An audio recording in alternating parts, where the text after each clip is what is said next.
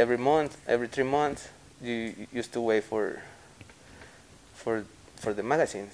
It was like Who were some of those LA writers that you saw in those magazines in Mexico? Can you name a few if you remember? yeah, you know the the sickest one, Saber, Revok, Atlas, Alloy, uh, a lot of a lot of production productions uh, production stuff and a lot of trains. I used to see. I don't CBS, you know, CBS, a lot of CBS. Uh, Do you have any favorite LA graffiti writers from that time, from that era? Atlas. Atlas. Atlas was one of them. Uh, Trav. Traver. Tra- Spell it. It's from MSK. T R A B. Yes. You know, he, I really like him and Ewok. Definitely LA legends. What about New York graffiti? Do you keep up with New York graffiti or did you have any favorites from uh, that side of the country? I used to look up a lot to York. But York, uh, uh, it, was, it was a Mexican writer, the, one of the Mexican writers, they, they immigrate, I think. And he became with these fucking uh, tags and do like a microphone and, and a fish on his tag and he, York. Hmm. He was dope as fuck. And that was one of them. I think the it was more influenced by the New York style, and no, not really. I was more into LA. I I've always liked to whip that shit. Now, I'd also like to talk about the girls doing graffiti in Mexico. I didn't really met many. No, it seems there's a lot of girls, more than LA um, in Mexican culture. Do you know why, why that is? No? Mm, because there's a lot of population over there, man. Can you name a few notable female writers from Mexico, if you know any? In my days, it was Mona, the the most, no, the one that everybody used to know. Do you ever meet her? No, no. She was, she was good looking. I, I got to see the magazine, you know, and she, but no, never met him. And like I said, you know, it was hard to meet really, to have a network over there in my days, and it was harder for me because we didn't really, you know, we used to. I used to do graffiti with Jank, and my homie Arco, and Cotorra and Perico, and you know, that was us and then in high school with, with some other fools, and that's it. You know, like we didn't really care about what the other word was doing. We were care about getting our area covered. Hmm. That's it. What was your graffiti career like in Mexico? Were you up a lot? Were you already a star? No, never, never. I was lucky to become in the newspapers in 2000. I think 2005. Uh, the interview. I was doing a wall, like a, a more like a production wall, with my high school teacher, which he was teaching me airbrush and oil.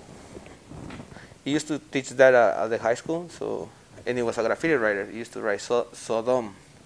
It was it was really good, and that's we were painting that wall, and some fools from a fucking uh, newspaper they saw us. They start filming, uh, taking pictures, and they interview us, and that's how I came in the newspaper. Then later on, I uh, I make it to one of the magazines. I think to, at the end of 2006. You know, back then that was like uh, really. Not everybody get to be uh, published in a magazine. You know, like be, see your shit on a magazine was like, eh, made Dope. it. You know? You mentioned 2005, 2006, you're writing RHOSE. Uh, they're taking pictures of you for magazines now. Are you doing the style of RHOSE that you're doing now in Los Angeles back then? No, not really. What, what was- kind of style did you have back then? No, I mean it's always been a wild style. Right now it's more uh, is more like proportionate balance. You know, like I start learning a little bit. I start hearing more, and I start internet came. You know, once internet came, like everybody started like nurturing themselves, like and grabbing from everybody else, and and you know, like seeing these techniques or or you know, like as much as you like it, that's as much as you're gonna learn about it. That's how I started like like even like knowing the rules, the the unspoken rules, you know, like and that's how like we start playing.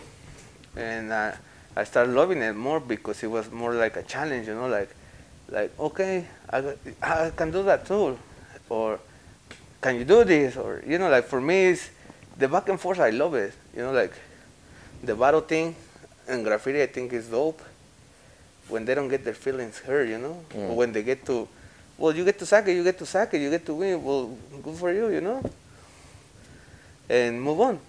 But sometimes it gets hard to move on for people.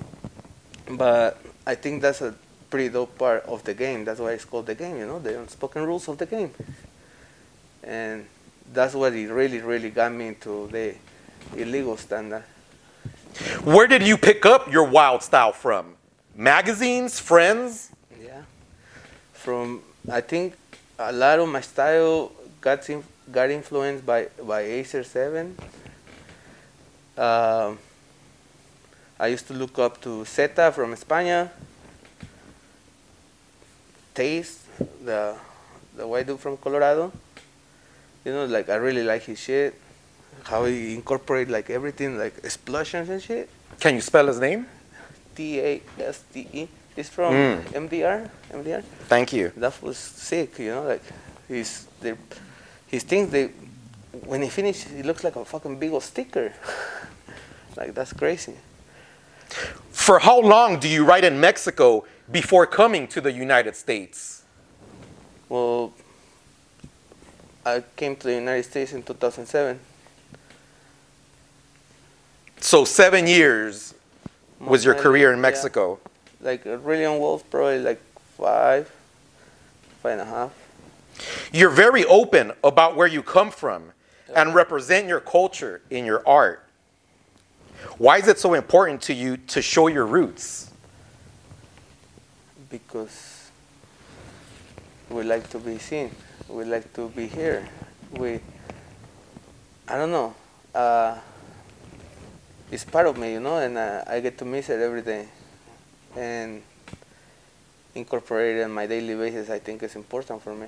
And doing what I love, uh, make it like give that touch, make it like more emotional and attachable. You know, like it's for a lot of people, for a lot of dudes, it's just graffiti. You know, for it's a lifestyle, man. Like, and, and I get to plus to put their parts of of my roots.